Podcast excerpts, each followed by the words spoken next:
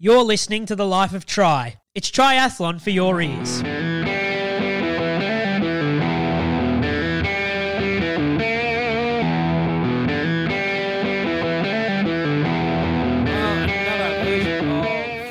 Life of Tri. This is episode 42. Phil Rockner paddling the canoe alongside my old mate and someone who is known as the Mr. Nice Guy of triathlon, Kevin McKinnon. Kevin, howdy doody.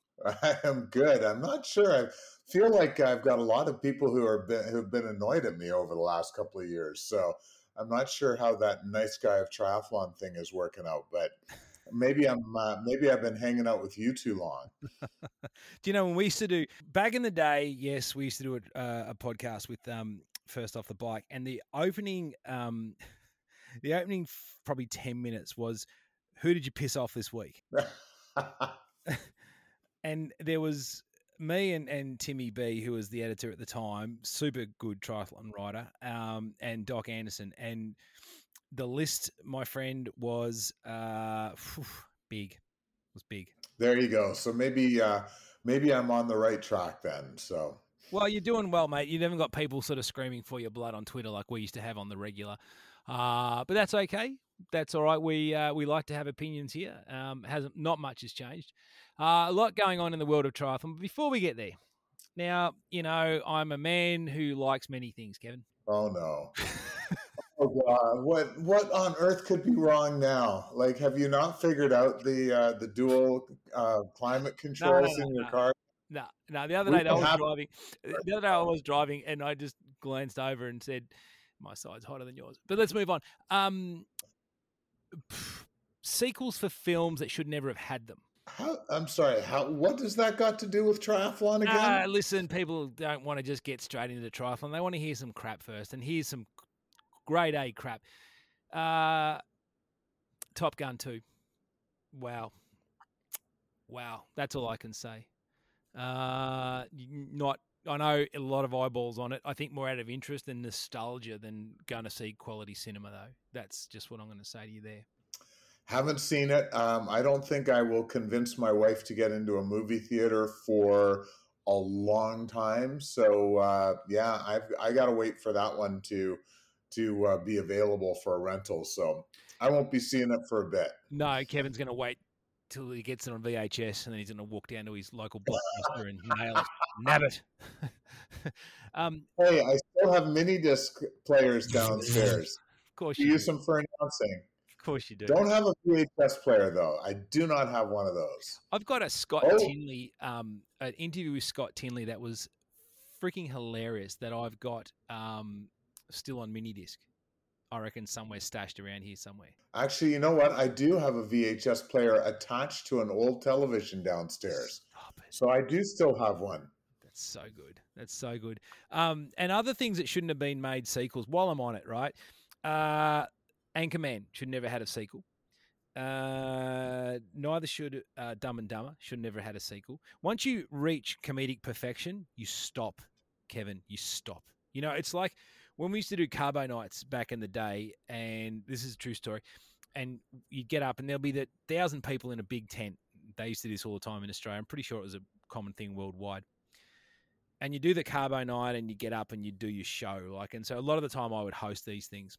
And as I was going up on stage, generally Shane Smith, who most Aussie triathletes would know, a wonderful human. As I was walking up on stage, he'd look at me and go, "Hey, Phil, don't fuck this up."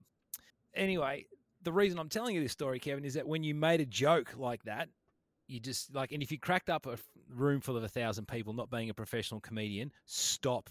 That's a victory. Move away. Don't make any more jokes. There's a tip for you.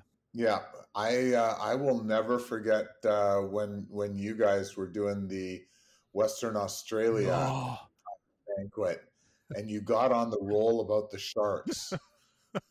And I just was sitting in the room going, "Oh, you know what, Phil? Time to move on from this one." And you just wouldn't let it go. And I'm like, all these folks have to get into that water, and all they're going to be thinking about on race morning is one thing. The old men in the grey suits. Do you know the funniest thing was that, when we, they told us not to talk about it. The following year we went back and they're like, righto, sharks? No, nothing. Because unfortunately there had been a number of shark attacks. And there's that famous one, of course, with the pro surfer Mick Fanning. And he got his leg rope bitten in half and nearly his head bitten in half. And Julian Wilson was out in the heat with him. I mean, ridiculously brave effort to paddle over to that incident. And on the TV footage, you see a big fin and then you see a wave coming in and Mick and the shark disappear behind the wave. And you sit there waiting for this freaking wave to break and you're like, what am I going to see when that wave breaks? Fortunately, Mick lived to fight another day and is still tearing it up. But yeah, those jokes at Carbo Night, especially at the pier, because the old Western Australian Ironman swim course, as you know, Kevin, used to swim around the jetty, which is one point. Yeah, they don't do that anymore? No, they do not. They swim inside the confine. I think they swim inside it. So you used to have to swim right around it. It's 1.6 Ks long, which means you had to swim right around the outside. You're 1 kilometer offshore. Oy. Oh, yeah. Yeah. And so the year that I went down there, I got to go in the shark spotting helicopter just before the race. Oh, good God. And it was so funny because I'm looking down going, that's a shark right there. And the guy says, oh, yeah, no, that's okay. That's just a whale shark. They're fine. I'm like, that thing is huge. Like that'll have 3 or 4 triathletes for breakfast. And he was like, oh, no, won't even go near them. We're good. Yeah, I mean, just, you know. Right, Smith. There was a Canadian guy one year who I reckon he came all the way down from your neck of the woods without a wetsuit. And he missed the cutoff, 2:15. He missed it by probably 2 minutes. And 2:20 cutoff? Yeah, or 2:20. He's just over. He was just over by a couple of minutes. Jeez, what a poor bugger he was, my God. And at the awards dinner, they gave him a wetsuit and said, dude, you know, maybe next time get involved in this one. Oh yeah, yeah. Oh my goodness, yeah. Because that water's not super warm. I don't think. No, it's not, and it's even guys like Pete Jacobs and that, who were super swimmers. Even Kai Hurst, who was a known surf lifesaver and tremendously good swimmer. Even he found it challenging going around on some of those really rough days. And like I said, when you're 1,600 meters offshore, because you know, dudes I used to swim with. We used to go and do a warm-up swim on the Thursday and just, you know, swim around there or swim out there. And he used to hide behind the pylons of the jetty and swim out and grab you. That was his gag. That was his thing. Asshole. Yeah, no, somebody did. So when I went in there, somebody did that to me, came up and grabbed me underneath. I honestly cannot believe I didn't have a heart attack. Like I just, like, because all I'd heard about was all these sharks and yeah. You know, people throwing stuff off the end of the jetty. That jetty was unreal. I think it was the largest wooden jetty in the world or something. Yeah, Southern Hemisphere. Yeah, and it has a train. It's that long that runs out to the end of it. So, you know, you are out there. But when they moved the race to Cairns up to Yorkeys Knob, they the locals were all astounded that we were doing a triathlon. The first time it went up there, it was a challenge race, and then it flicked over to an Ironman. And the first year we went up there for challenge, and they were astounded. We were swimming there. They're going, what the hell are you guys doing? There are, you know, snapping handbags everywhere and saltwater crocodiles. Snapping handbags. That is the best snapping handbag. Well, they weren't even worried about the sharks. They're like, don't worry about the sharks, boys. The crocodiles are going to eat you. What the hell are you doing? It was crazy. And on the day before, we went on a boat ride up there and just saw all the slides, you know, where they actually enter the water. No good, mate. No good. Hmm. All right. So now that we have scared all three of our listeners away from ever getting into the water again. Hey, but sure, come down to Australia and come for a swim with me. I'll show you a good place. Yeah. Well, yeah. So lots happening in the world of triathlon. Let's flick over. First of all, just before we get into the big news is obviously the Sub 7 stuff, and we'll get to that in a minute. But Macca is at it again. So he's got his Super League race all set up, and he's got it's going to be again 5 races in September and October, right? Which I love it because again, so last year it was 4, right? Yeah. So they're extending it by 1, and what's interesting to me. Like, and you talked about this a lot. What was perfect last year was it was 4 weekends in a row. They had everyone signed up for the month of September. Yep. Now they've got, like, I'm just sort of wondering for scheduling for all these people. They now have 5 events that, you know, start September 4th and go all the way to October 29th. And also perilously close to, I think, isn't St. George, the 70.3 Worlds, like on the 27th and 28th or something of October? Like, they don't care. Like, they're not aiming. I mean, yeah, and obviously Kona, and it's, you know, high season at the end, but they're going to London, and they're going to Munich and Malibu, et cetera, and, you know, they've limped in with the Malibu Triathlon, which is obviously a big deal. But here's the thing, right? Like, they're offering user experience now, so you can buy and vote on the kit that they wear. You can vote on team decisions like, you know, what athlete are they drafting, who gets the short shoot.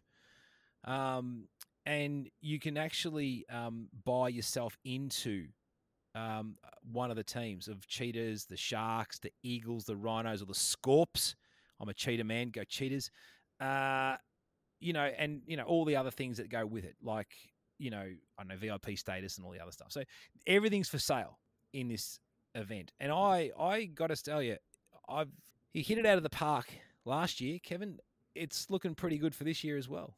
Yeah, no, I certainly felt like the racing, and I guess I am just not the target audience. Like, you know, I could care less about voting on the different teams and stuff. So, you know, that kind of thing just doesn't appeal to me in any way, shape, or form. But I guess it does for a lot of people.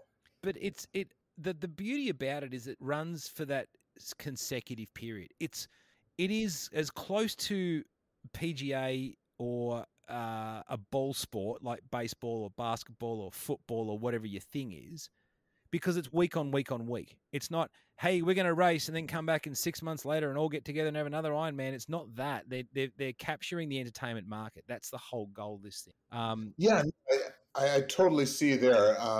And yeah, they've got 3 weekends in a row, it looks like, and then a little bit of a break, which I think is the right move too, because, you know, this is the difference between triathlon and, you know, football or, you know, baseball or hockey, these other sports. Like, you just can't do 4 and 5 weekends in a row.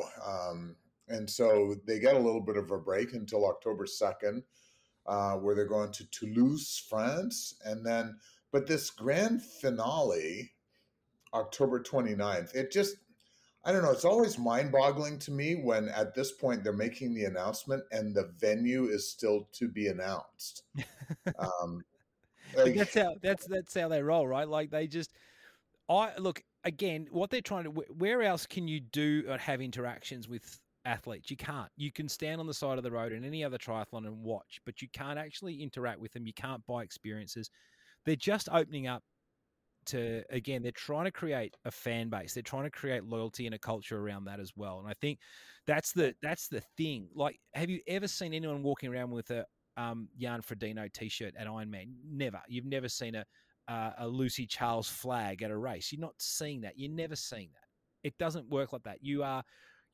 Most age groupers watch the pros because they're there, not because they're following the race series. They're not going to watch Roland Garros. They're not going to watch a PGA event. They're just there because they're watching mates race, and pros happen to be there at the same venue.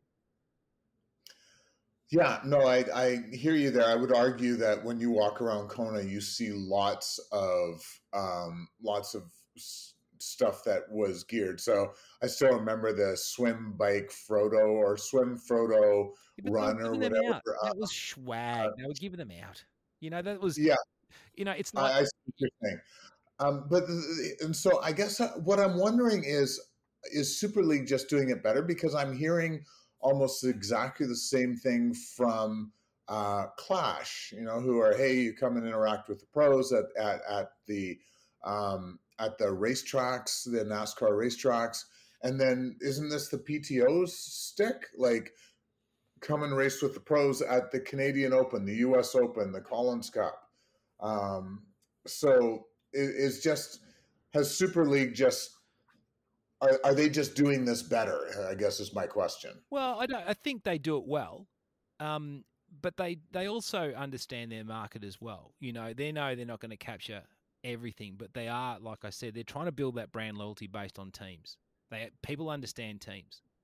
People understand scoreboards, teams, and weekly involvement or bi-weekly involvement. They don't, you know, and that would allow them, I would have thought, to try and pick up people who are not so enamored with the sport, but just like things that move quickly. And whereas you and I look at it, and I look at it, and again, I see it for what it is. I know it's not anything I wouldn't be spending money on that, but he doesn't want me to spend money. He's not searching for me, right? I'm not his demographic, you know, grumpy dude who sits in a box talking about this stuff, you know, with his trusted sidekick from Canada, you know. I'm the sidekick, I would have thought. There's no doubt. But that's what he's searching for. And again, he's going to get people like, you know, Alex Yee and that whole short, you know, Vincent Louis and those guys, I would have thought, are all going to, because they're not going to Kona. They're not going to the Worlds. They're all sort of starting to focus again on the Olympics. So this is a tune-up for them. You know, this is opportunity for them. Yeah, opportunity. And the thing is, it's a great opportunity for them to make some money and stuff. Well, because if you look at it though, Kevin, if you're a contracted athlete, right, who's going to win the 70.3 Worlds this year? Someone from Norway. Who's going to win? Yeah. Who's going to win Kona? Someone from Norway. So why the fuck would you bother? Like, if you're a pro, you go, okay, I can get signed for a 5-race deal. I've got, you know, I mean, Alex Yee he grabbed 120K last year, right? And yeah. But the women took more. I think like Georgia Taylor-Brown went 150 or something like that, right? So I know what I'd rather do: go get my ass kicked at Ironman 70.3 Worlds, or run a 4 or 5 race series and have the opportunity to pick up some prize money, but also build some loyalty with the brand as well, and maybe get some exposure, because I'm pretty sure they get a few eyes on this as well. Well, and so this was going to be my next question to you is, do you think they're actually at a point where they're making money from this, or are they still dependent on, you know, a Russian billionaire to help them along? Yeah, it's hard, isn't it? I reckon... Oh, it's hard to say. I think they've got runway for another couple of years. I know. I think that's the way it works, which means they've got funding. But yeah, it's like everything.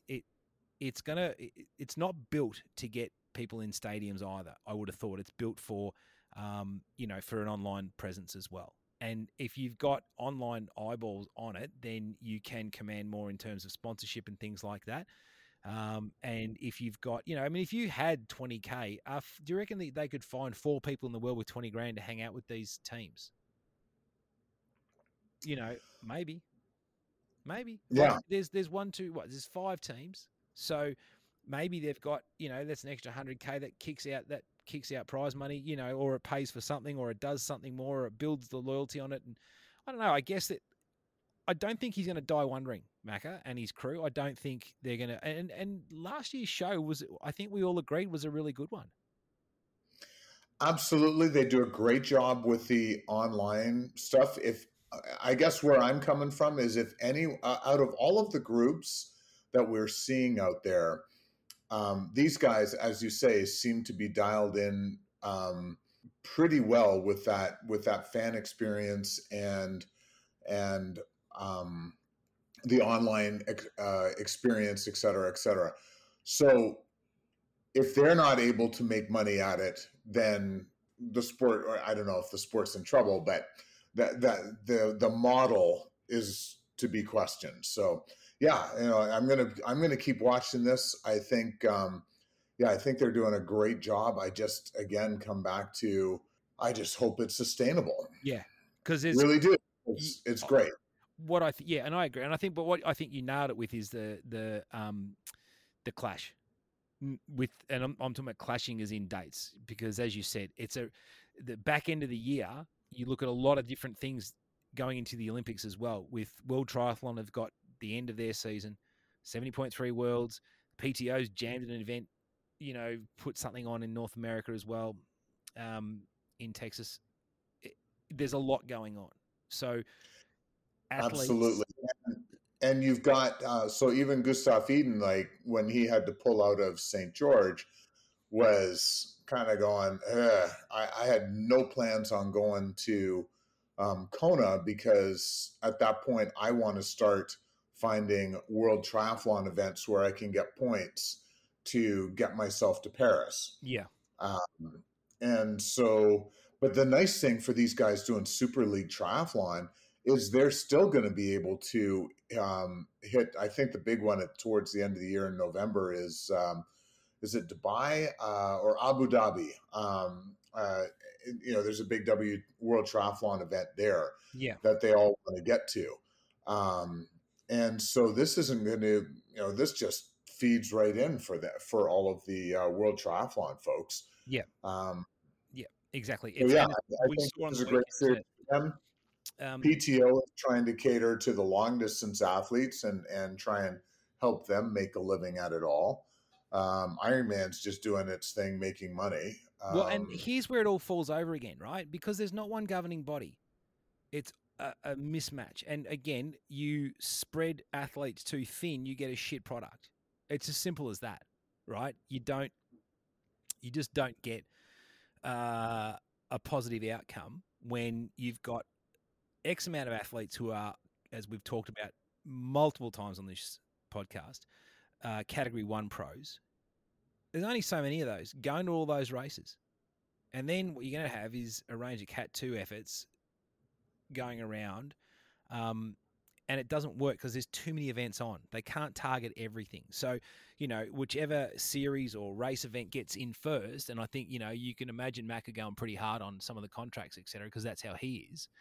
You know, it's going to be, you know, first in, probably best, best attended in this one. But, you know, as you said, the time will tell, but it's, at least we are talking about one thing. We're talking about racing after the COVID, and we are talking about, more races and more money and opportunity for, you know, for the young pros. Yeah. Oh, absolutely. Hey, this is, I really feel like this is a golden era for the pro triathlete right now. And I think, you know, we kind of saw this at the championship, where there are a bunch of folks who might normally have stuck out with the World Triathlon scene and stuck with their federations and played that short course game longer. And now are kind of saying, you know what, there's not a ton of money. There is money to be made at some of these longer distance races. I might as well jump in now. So rather than, you know, be heading off to Arzachena, or is it Arzachena? I have no idea how I'm supposed to pronounce that. And coming, you know, 25th, I'm going to scoot off to St. Polten or the championship in Samarin or 70.3 Krakow, and be able to make some money at those events. And so, yeah, like it's getting nutty competitive in that 70.3 world, which will eventually, you know, make it even more competitive in the Ironman world. And I just feel like we're starting to see a bunch of athletes come on in. We don't know who they are, but they're really good athletes. Yeah. We don't know who they are.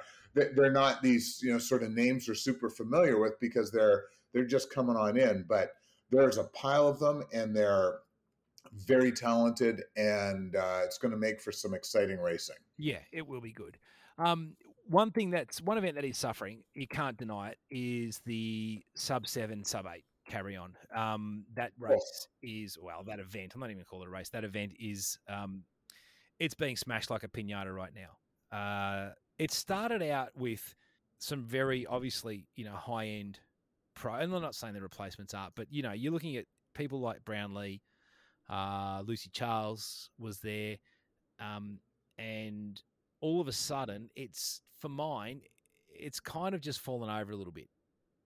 The Olympic gold medalist, Alistair Brownlee, of course, pulled out this week and was replaced by Joe Skipper. And we had Lucy Charles being withdrawn as well, and she's going to get replaced with Kat Matthews. So it kind of lost a bit of shine for me when that happened. Now, not that I think that those anybody replacing those athletes is going to suffer by comparison. Has it lost it for you, or are you still sort of where you're sitting on this? Yeah, so I really have struggled back and forth with the whole sub 7, sub 8 idea. I think it's just a ton of fun. I think it's really cool to just get out there and see what people can do. I just always go back and compare it to the sub 2 effort that Nike did. The thing is that it's rolling in without the same kind of money behind it that Nike had for that sub 2 thing, right? So yeah, it's always suffered a bit on the marketing end of things, but that marketing was a lot easier when you had Lucy Charles and Alistair Brownlee in the mix, right? While Alistair is, not a huge social media presence and stuff, Lucy, I would argue is possibly the biggest name in the sport on that front, and so to me, losing Lucy Charles was a big blow for that whole effort. It was the whole competition thing, which I never saw. Like, to me, it's just, hey, can somebody go sub 7, which I think is quite possible. When you get to draft behind 8 people or whatever on the bike, I've never, am I really hyped up to see if Kristian Blummenfelt can beat Joe Skipper? Yeah, not as much as I was to imagine. That's Kevin being mean right there, everybody. What's that? That's Kevin being mean. That's a Canadian being mean right there. It's going to be shit. It's just the air's gone out of it. It's just, oh my God, you're being so lovely talking about it. But I agree, man, the air's gone out of this, right? Because there's no bike rules, you're not like there's the drafting teams and I don't know, like it's all, it has no bearing on the sport of triathlon. It really doesn't. And, the fastest ever race no one has a clue about because no course ever got verified. So you're guessing. At best, you're guessing, I think. But I agree with you, man. You take those big guns out and all of a sudden it feels a bit empty, doesn't it? Yeah. So I really feel for them. And I'm with you. Kat Matthews on fire. She's I got to watch her race in Lanzarote 70.3 and then again in St. George. And yeah, she is motoring along really well. So it'll be interesting to see how she fares. And Nicola Spierig is, what's so funny to me is in the previous lineup, she was possibly the least known name. And, you kind of go, this woman is unfreaking believable. Like, yeah. I think she's won practically almost every 70.3 she's done, bar 2 or 3. And one of those was just recently as she was coming back from a broken shoulder. She is a force of nature. She won Olympic gold, and I think she was a few weeks pregnant at the time. I think she was a few weeks pregnant when she came second at in Rio. So 3 kids and a lawyer, and still manages to do all this stuff. Like, she's just a force of nature, and so I think it'll be really fun to see how she goes through all of this. And I think I've always said, I don't know if I've said it here, but said it to everyone else, the women going sub 8 to me is much more attainable than the men going sub 7. Because, it's only 19 minutes that they have to drop from Chrissy Wellington's record. Yeah. So. Yeah. And it's going to get done because of the drafting and the bike and things like that, I think too. But there's been a lot of talk around, I don't think anyone's talking about the athletes, right? So Joe Skipper and all that, they're all world class, right? They're all very, very good, and they're all, you know, in my top shelf of athlete. I'm not talking about them. I think the concept is more removed from triathlon than the sub 2 was removed from marathon, is my thought, because, you know, and it's not, but I don't think it was ever designed to be set up like a race. I don't think they ever designed the sub 7. They just said, can we move someone through water, through road, on a bike, and through running? I don't think they said, hey, let's simulate it. Whereas the marathon, the sub 2 seemed to, I know they had paces and stuff, but it seemed more in tune with a marathon race. Is that fair?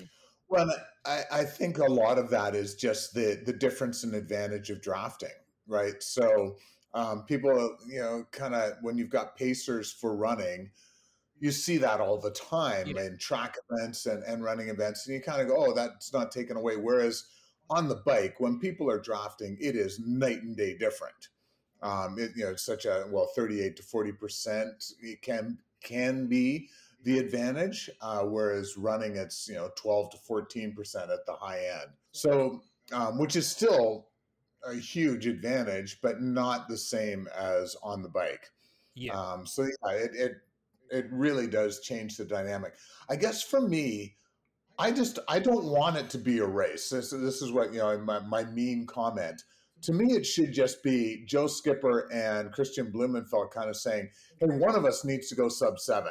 Yeah. And so, like, let's just get out there and have our little groups. And if somebody, gets a flat, if something doesn't have a great day, then get out there and cheer for the other guy, as opposed to it being a race. Like, because this isn't a race to me. This is just like a demonstration. Yeah, 100%. It's not. It is so removed from triathlon, from an actual race. You're right. But again, is it something to watch or look at? I mean, I'm not watching it, but I'll take a bit of a look. I would have thought it's something.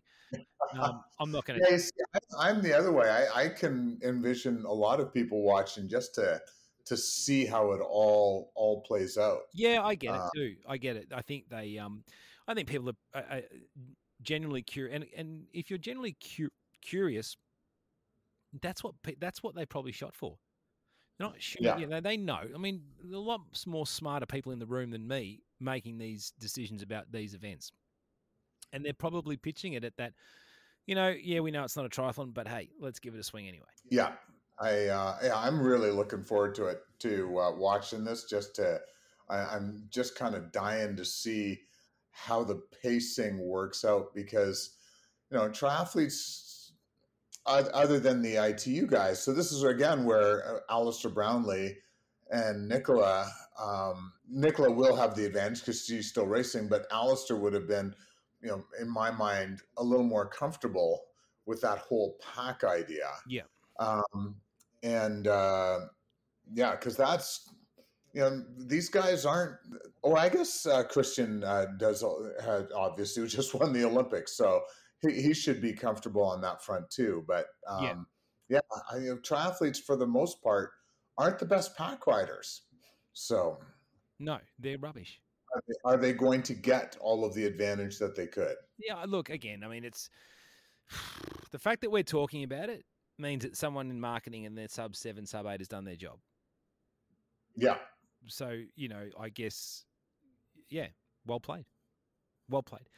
I'm, funnily enough, not a huge lover of the way the Olympics is, how athletes get to the Olympics. So while I've always said this, that the World Triathlon have the best product on the market. They have the best, without a doubt. They have the best athletes. They have a nice circular courses. They have good coverage, and they have a good setup. I've always said that. That aside, it's not a dig at World Triathlon, but I does it matter? Like, I mean, all the qualifying, and it just seems right now that the next couple of years is going to be, we're going to be seeing all this again. It seems very convoluted is what I'm trying to say. Is it just easier to say that every country gets 2 people, and however you get those 2 people is up to that individual federation? Off you go.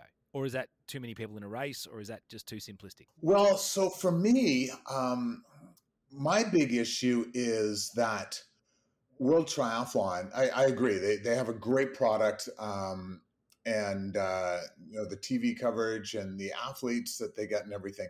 But for me, the big issue is they handed everything over to the federations. And so athletes become dependent on the federation to be able to enter a race, to be able to get to all of these qualifying things, and ultimately to be picked for these races. And so the federations have so much control over the athletes. And that, you know, sometimes works out really well. Like, hey, if you're from Norway and you're part of that men's crew, life is pretty good. But, you know, with all of the stuff that we saw in Canada over the last couple of years, and, you know, there's been some huge changes within Triathlon Canada over the last eight months with the selections and all of that stuff, which are just purely due to that format.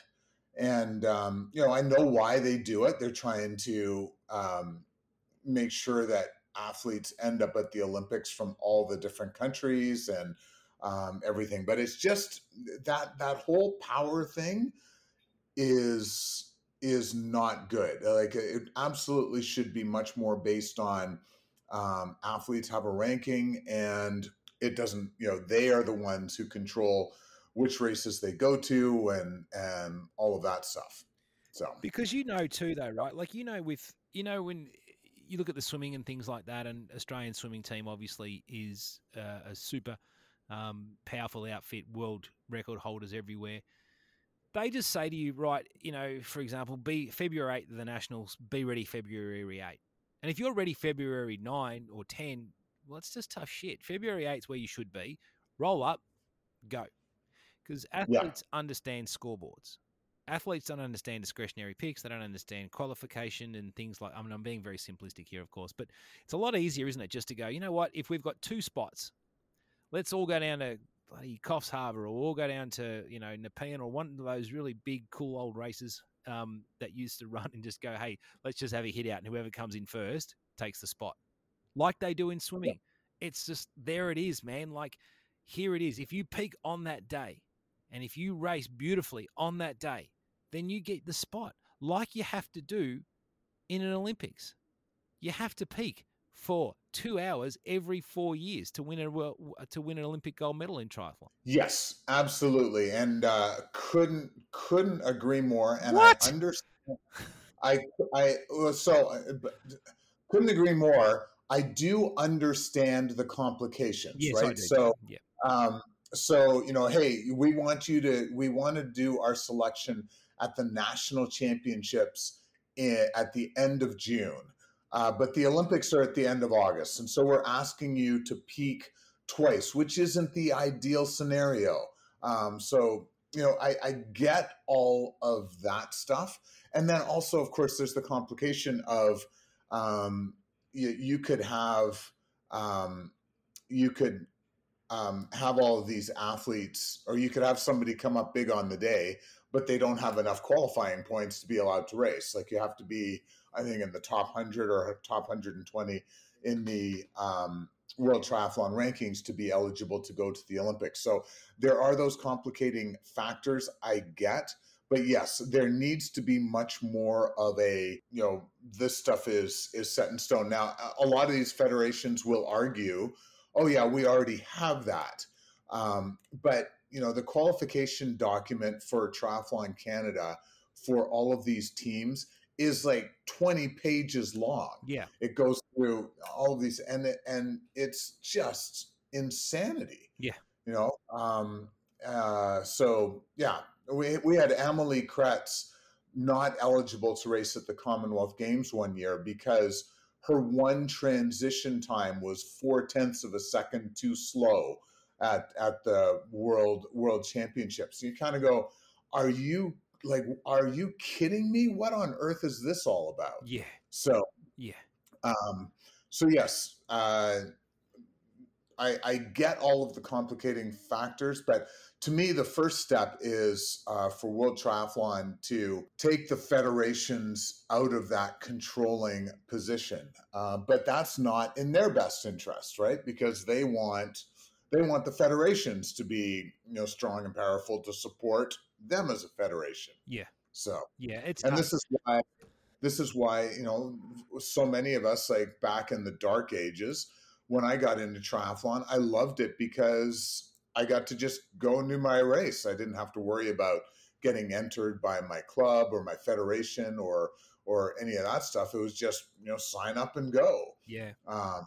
And then it wasn't too long after that all of a sudden, we started to get more of that infrastructure in place. And the upside of that is you get into the Olympics. The downside is you start to get some of these politics that makes life complicated. Yeah. And, we saw what happened with Triathlon Australia after the last Olympics too, where, her name's escaped me.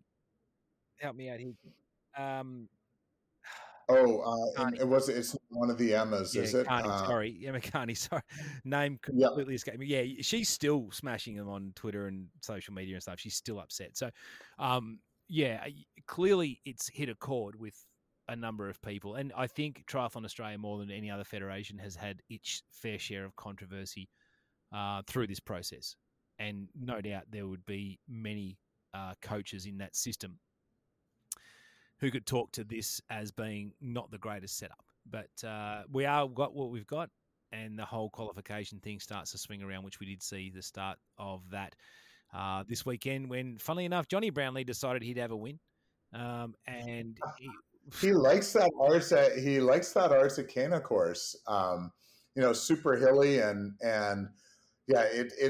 It's too bad that the World Triathlon Series doesn't have more events like that one that just have this epic, crazy hard climb that enables the Johnny Brownleys of the world to get out there and control the event and power away on the bike. It's a long way to go for 55 minutes too. Yes, absolutely. It's a fair old hike. And then we had the pronunciations is going to be horrifying. What do you call it? Krakow. There it is, Krakow. Laura Phillip and Justus Nieschlag win there. Colucci goes big in Ironman Brazil. Victory there. And yes, of course, we did want to mention too, in the Arzachena, we don't want to miss out on the women's results with Sandra Daudet from France getting the victory there. Yes. And then it was another Brazilian took the women's race in Brazil, right? It was. Oliveira. I haven't picked one up yet. Pamela Oliveira. Got it. There we go. Lucci's been racing. He was super talented, that kid. I feel like he has been, because he was this nutty, talented 18, 19-year-old. Yeah. He's gone to the Olympics a bunch of times. I don't know if he's still working with Brett Sutton, but he was, certainly a Brett Sutton athlete for a long time. Always been scarily talented over the years. Yes, no two ways around that. So interesting. I just wanted to, for Ironman 70.3 Krakow, Laura Phillip, of course, no surprise that she's on fire and has a huge race there. So disappointing for her not to be able to go to St. George. She ended up testing positive for COVID, I guess. But Justus Nieschlag, Super League type, right? Like he was involved in the Arena Games and will be, it sounds like this was his one and done, just walks in, rolls over the field at Krakow, and then, now I'm off to World Triathlon events again. So yet another example of just the versatility of a lot of these World Triathlon athletes if they want to move up to the longer stuff. It's just interesting how close to an Olympic distance race 70.3 racing has become. Yes, they are almost. Back them up every weekend and give them another crack. But a lot's going on. No doubt we'll, Kevin, at 45, we might get an early night. I might get an early night. You might get an early start. You're already up. Early morning for me. The one thing I did want to mention, we've been pushing really hard on the Edmonton event, the PTO Canadian Open. Yes. Yeah, I had a great chat with Stephen Bordeaux, and full disclosure, I'll be announcing at that event, so obviously a little biased, but hopefully we're really kind of hoping, or they are hoping to make that a major fixture on the Canadian scene. So hopefully people will take notice of that. It's that 280-18 distance that I think is going to be really interesting. So. Yeah, hopefully we get some interest on that front for those folks. Of course, it's the same people who put on the Worlds and all the ITU and World Triathlon events in Edmonton over the years. So yeah, well, they're expecting a audience, a live audience to you announce in front of. I think they were saying 14 or 15 people. Is that right? There we go. Yeah, well, if we're bringing triathlon to a third world country, here we go. Oh, nice. Hello to all my friends in Canada.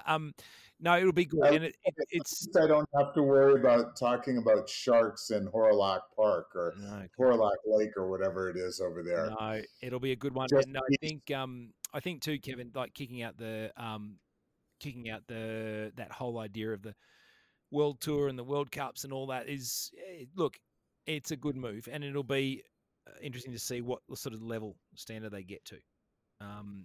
In terms of their coverage, in terms of how it looks and their media saturation and those sorts of things as well.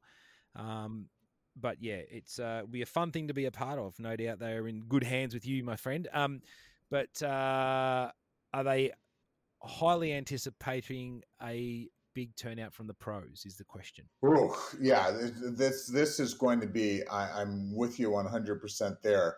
$1 million prize purse. And I just, I know that there's a ton of the top Canadian pros who are going in there. Lionel Sanders, Paula Finley will be there. Jackson Laundrie will be there. But after that, I don't think we're going to see a Gustav Iden. I'm not sure if Kristian Blummenfelt will still be standing at that point after all the racing he's done. Yeah, that's the big question is, are they going to be able to get all of the big guns there? Like, how much fun would it be to see Jan Frodeno kicking things back with an event there? So yeah, and that's the thing, right? Like, if you're a pro these days, you're generally just watching the social media of the Norwegians, and then where they're not, that's where you are. It's like a blueprint for where to travel. Oh, good grief. I hope it's not quite at that point, but I fear you're right. Yes, they've got a monopoly on everything at the moment. Kevin, thank you very much for your work on this pod. You can be found at the beautiful people at Triathlon Magazine in Canada, of course. That's where you just bookmark it, get there every day. Kevin is doing some of the best work in the sport. Around his house, he's known as the best triathlon journalist going around. But he's... That's actually not always, because my son has been doing more writing stuff too. My daughter's now announcing, so yeah, I'm not even sure if I get any of those anymore. Your days are numbered, dude. Absolutely. I'm in trouble. Well, thanks very much again. Triathlon Magazine in Canada, of course. You can find me just floating around the Twitter ether doing nothing good. There's nothing good going on there. We'll be back in another week talking all things triathlon and maybe a little bit more on what actually happened over the weekend. Kevin, thank you. We'll catch you next week. Thanks so much, Phil. This has been Life of Tri. Hit us up on Instagram on The Life of Tri or not. Thanks for listening to The Life of Tri. If you like us, tell your mates and follow us on Instagram at The Life of Tri.